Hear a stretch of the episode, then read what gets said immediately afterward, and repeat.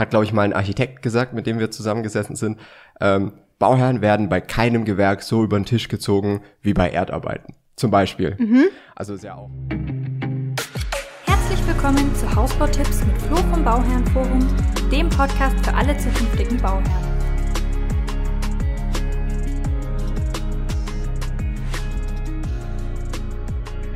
Yay. Willkommen. Willkommen. Wir haben eine neue Folge, was ihr gerne vor dem Hausbau gewusst hättet. Ja. Oder was ihr unbedingt wissen solltet. Oder was ihr wissen Theoretisch solltet. auch. Beides. Mhm. Ja. Und ich habe äh, wieder ein paar Sachen rausgesucht. Und der Witz ist diesmal, ich habe es noch nicht gesehen vorher. ja, Ja. der Flo ist spannend. heute unvorbereitet. Ja, komplett. Aber ich glaube, das sind wirklich wieder gute Sachen. Ja, sind's auf jeden Fall. Okay, dann gleich die erste Sache. Mhm. Und zwar hat jemand geschrieben, wie viel Aufwand ein Kaminofen in Kombination mit einer Lüftungsanlage ist. Tatsächlich, ne? Ja, Ist wirklich eine Thematik, die man nicht unterschätzen darf, dass ihr da so einen Differenzdruckwächter braucht und sowas.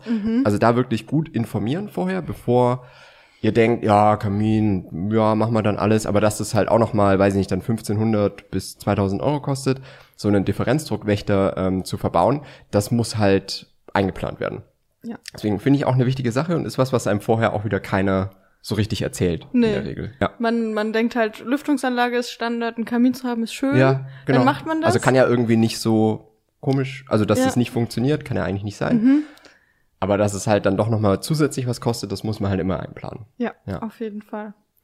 Okay, dann kommen wir zur nächsten Sache. Mhm. Und zwar, welche Förderungen es gibt und wann ich diese beantragen muss. Ja. Und das ist auch ein guter Punkt.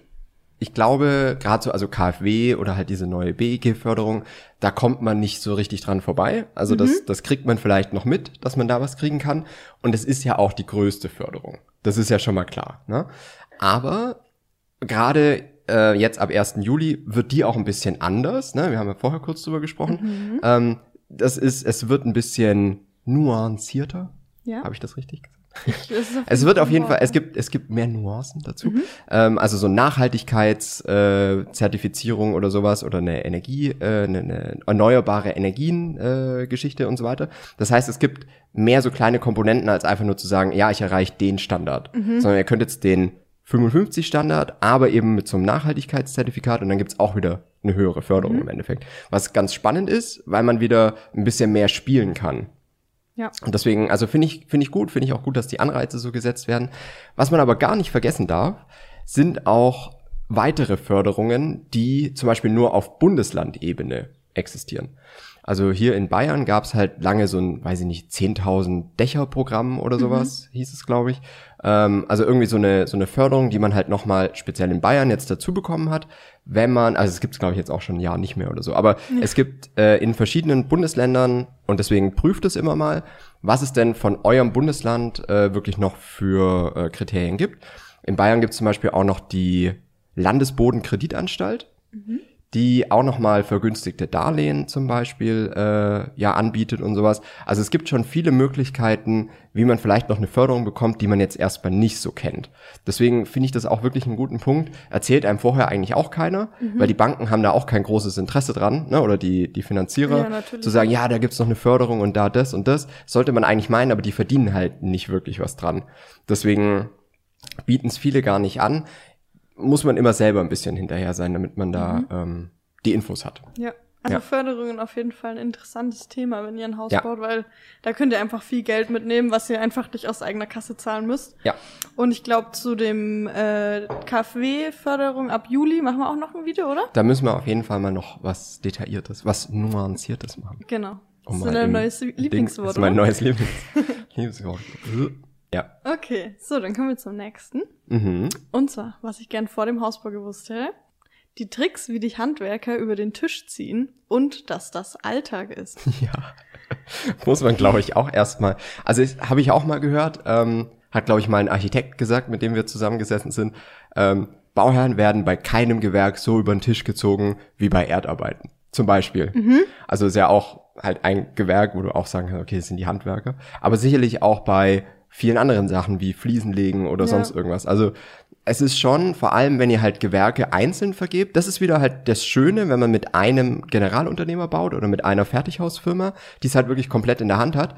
Klar, da hast du auch immer so diese Themen, ähm, dass, dass man natürlich ein bisschen mehr bezahlt, als es am Ende vielleicht äh, oder als ja, als es halt kostet, es zu machen, das ist ja klar, mhm. ne, weil halt irgendwo ein Gewinn natürlich drinstecken muss, sonst können die das halt nicht weitermachen. Ähm, aber du hast halt nicht dieses Thema, dass der, dass dieses Einzelunternehmen, das vielleicht ein Ein-Mann-Betrieb irgendwie ist, ne? Mhm. Dann nochmal sagen, ah ja, oh, ich hatte jetzt hier, hatte ich so viel mehr Aufwand. ne? Da muss ich, da muss ich jetzt einfach nochmal das Dreifach berechnen, weil du auch keinen richtigen äh, Festpreis oder irgendwas hast. Ja. In der Regel zumindest. Und das ist halt schon was, wo man drauf achten muss und äh, auch wieder der Vorteil, wenn man jetzt halt mit einer Firma baut, die wirklich die Gewerke unter einem Hut hat, also die zumindest das Haus selber, also von Rohbau bis wirklich schlüsselfertig gebaut, mhm. ähm, da kann es schon Sinn machen, weil du dann halt nicht dich mit den einzelnen äh, Gewerken immer rumschlagen musst.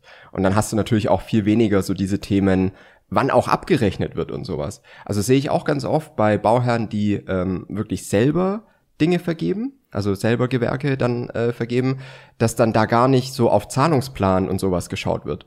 Und das dann halt, ja, das ist halt bei Materiallieferung ist halt die komplette Rate fällig. Ne? Mhm. Dann hast du bezahlt und die Fliesen stehen aber halt in deinem Vorgarten und es passiert halt erstmal nichts, mhm. weil der mhm. Fliesenleger hat ja auch sein Geld schon. Ja. Und das sind halt so Sachen, da muss man halt wirklich drauf aufpassen. Also da gibt es schon sicherlich Unterschiede, aber auch da muss man halt prüfen. Und das ist halt wieder das Schöne bei einem, bei einem Fertighausanbieter zum Beispiel. Da kannst du halt so eine Prüfung, oder da, da hast du das halt sowieso ja mit drin, weil man da mhm. vielleicht auf ganz andere Themen dann schon nochmal schaut. Aber dass man das eigentlich bei jedem einzelnen Gewerk auch machen müsste, muss man halt auch wieder auf dem Schirm haben. Ja. Ja, ja ich glaube, das ist auch der große Punkt, weil mhm. die Leute als äh, Bauherr einfach die, die, die Fachkenntnis nicht haben und genau deswegen kann man auch so ja, einfach auch die Zeit teilweise halt einfach nicht. Ne? Dazu, und überhaupt ja. zu gucken, ja, mhm. jetzt muss ich da mit jedem den, äh, den Zahlungsplan und Kündigungsmöglichkeiten und keine Ahnung was durchgehen, ist ja auch, äh, ja, mhm. ist allein, halt ein Aufwand einfach. Ja, allein das alles zu überschauen. Ja, ja. Ja. Ja, auch ein guter Punkt. Also seid da auf jeden Fall vorsichtig und passt gut auf. So, dann kommen wir zum nächsten Punkt. Mhm. Und zwar, ich hätte gern vor dem Hausbau gewusst, wie hoch die Kosten vor Baubeginn sind, in Klammern Verwaltungskosten. Okay. Also die Kosten vor dem Hausbau sind natürlich, also fallen natürlich äh, schon einige Themen an, wie zum Beispiel einfach den Architekt und den Bauantrag überhaupt ähm, dann erstellen zu lassen. Ähm, aber auch schon so Sachen wie halt die Grundstücksvorbereitung könnte man da ja auch noch mit reinzählen. Mhm. Ähm, oder auch, dass man eben Bodengutachten macht. Ähm, all sowas. Also es sind schon einige Punkte, die man da auf dem Schirm haben muss. Höhenvermessung zum Beispiel oder Vermessung des Grundstücks allgemein. Ähm, das gehört ja alles dazu. Das würde ich jetzt alles unter dieses Verwaltung in Anführungszeichen mhm. äh, stecken. Ja. Und das stimmt schon. Also es ist halt wirklich auch so ein Thema, wenn man sagt, ah, okay, jetzt 2000 Euro für ein Bodengutachten und 2000 Euro für eine Höhenvermessung. Wenn man das oder wenn man da erstmal zuckt, dieses Geld überhaupt auszugeben, jetzt gleich am Anfang, da muss man sich aber halt auch schon Gedanken machen, weil äh, es wird einfach beim Hausbau, man muss halt einfach ehrlich sein, es werden immer mal wieder solche Rechnungen einfach kommen. Mhm. Und es kann auch schnell mal passieren, dass einfach ein Gewerk mal wirklich, gerade Erdarbeiten oder sowas, 10, 15 oder 20.000 Euro teurer werden, als man erstmal geplant hat. Das heißt, auf solchen Dinge muss man halt schon irgendwo ein bisschen eingestellt sein und man muss halt auch die, die Kapitalreserve haben, um dann noch agieren zu können. Also es ist schon eine wichtige Sache und deswegen finde ich es auch wichtig, dass, dass du es hier aufgenommen mhm. hast. Finde ich sehr gut, weil äh, es ist schon viel, was vorher anfällt, wo man vielleicht auch noch keinen Kredit zur Verfügung hat. Mhm. Ja, das muss man ne? auch Also sagen, es ja. ist wirklich viel, was man am Anfang wirklich mal aus Eigenkapital stemmen muss. Mhm. Also das ist, äh, ja, muss man sich darauf einstellen. Und sagt einem aber auch vorher wieder keiner. Das ist wirklich so. Ja. Ja. Das ist ein Problem, dass man es immer nicht weiß einfach. Vorher, genau. Ne? Man ja. muss es halt wissen und man muss dann weil wenn man dann erstmal hört, oh, jetzt habe ich hier schon 5000 Euro investiert und keine Ahnung, mhm. das ist natürlich schon, ja, ja, schon ordentlich, ne? Und das ist ja nur dafür, dass du weißt, bei einem Bodengutachten zum Beispiel, du gibst das Geld aus, um ja nachher zu wissen, ah, okay, es kommen noch 15.000 Euro mehr hinzu. Aber du musst es ja wissen, damit du überhaupt planen kannst. Also es ist halt schon, schon eine wichtige Sache, diese Vorplanung auch wirklich richtig zu machen im mhm. Endeffekt, mhm. damit die Kosten halt nicht später noch äh, irgendwie nachfinanziert werden müssen. Ja, auf ja. jeden Fall. Okay, dann kommen wir zum nächsten. Und zwar, ich hätte gern vor dem Hausbau gewusst, dass eine 16 Quadratmeter Küche nicht ausreicht. Ja, das finde ich auch, also finde ich auch spannend, weil du kannst natürlich immer, wenn du deinen eigenen Platzbedarf nicht richtig einschätzen kannst, wird es natürlich schwierig. Das heißt, und da finde ich halt schon wieder, ähm, obwohl wir ja immer sagen, hey, Musterhaus, immer ein bisschen aufpassen, ne, sondern äh, meldet euch direkt bei den Firmen und so weiter. Ähm, Im Musterhaus kannst du aber natürlich schon wieder einfach so ein paar Ideen kriegen und ein Gefühl dafür kriegen, wie groß denn was ist. Also ist jetzt so ein, weil viele auch, äh, hatte ich, habe ich auch immer wieder so das Thema, ja, so, äh, vor allem wenn ich in der Familie auch spreche. Ja. Ne? Ähm, ja, so ein Wohn-Ess-Bereich, also so 60 Quadratmeter müssen das ja mindestens sein. Okay. Okay. ja, warst du schon mal in einem Raum der 60 Quadratmeter? Und das ist halt so, also man muss es halt für sich selber natürlich einfach ein bisschen rausfinden, wie fühlt sich denn ein Raum an, der jetzt 30 Quadratmeter hat, einer der 40, 50, was weiß ich, und eben auch eine Küche, die dann, weiß ich nicht, 5 Quadratmeter hat, eine die 10, 20, je nachdem, was man halt selber für einen Anspruch hat. Ja. Ja, das stimmt. Das muss man sich auf jeden Fall vor Augen halten, weil immer Ja. diese Zahlen zu lesen und auf Plan. Klar, Ja. auf dem Plan hast du nur noch mal eine Veranschaulichung und ein Verhältnis wenigstens. Ja. Aber immer diese Zahlen nur das, ähm, da verliert man irgendwann das Gefühl dafür. Mhm. Ich finde gerade jetzt, wo man in Corona immer nur in einem Raum war, Ja, gefühlt, ist hat man wirklich das Gefühl verloren. Das stimmt. Und deswegen, also da finde ich schon, haben Musterhäuser einfach einen Wert. Vollkommen egal, ob euch jetzt die Aufteilung gefällt oder so, wie das ist, aber ihr kriegt halt ein Gefühl dafür, wie, wie groß sind Räume eigentlich oder wie groß brauche ich es eigentlich für mich.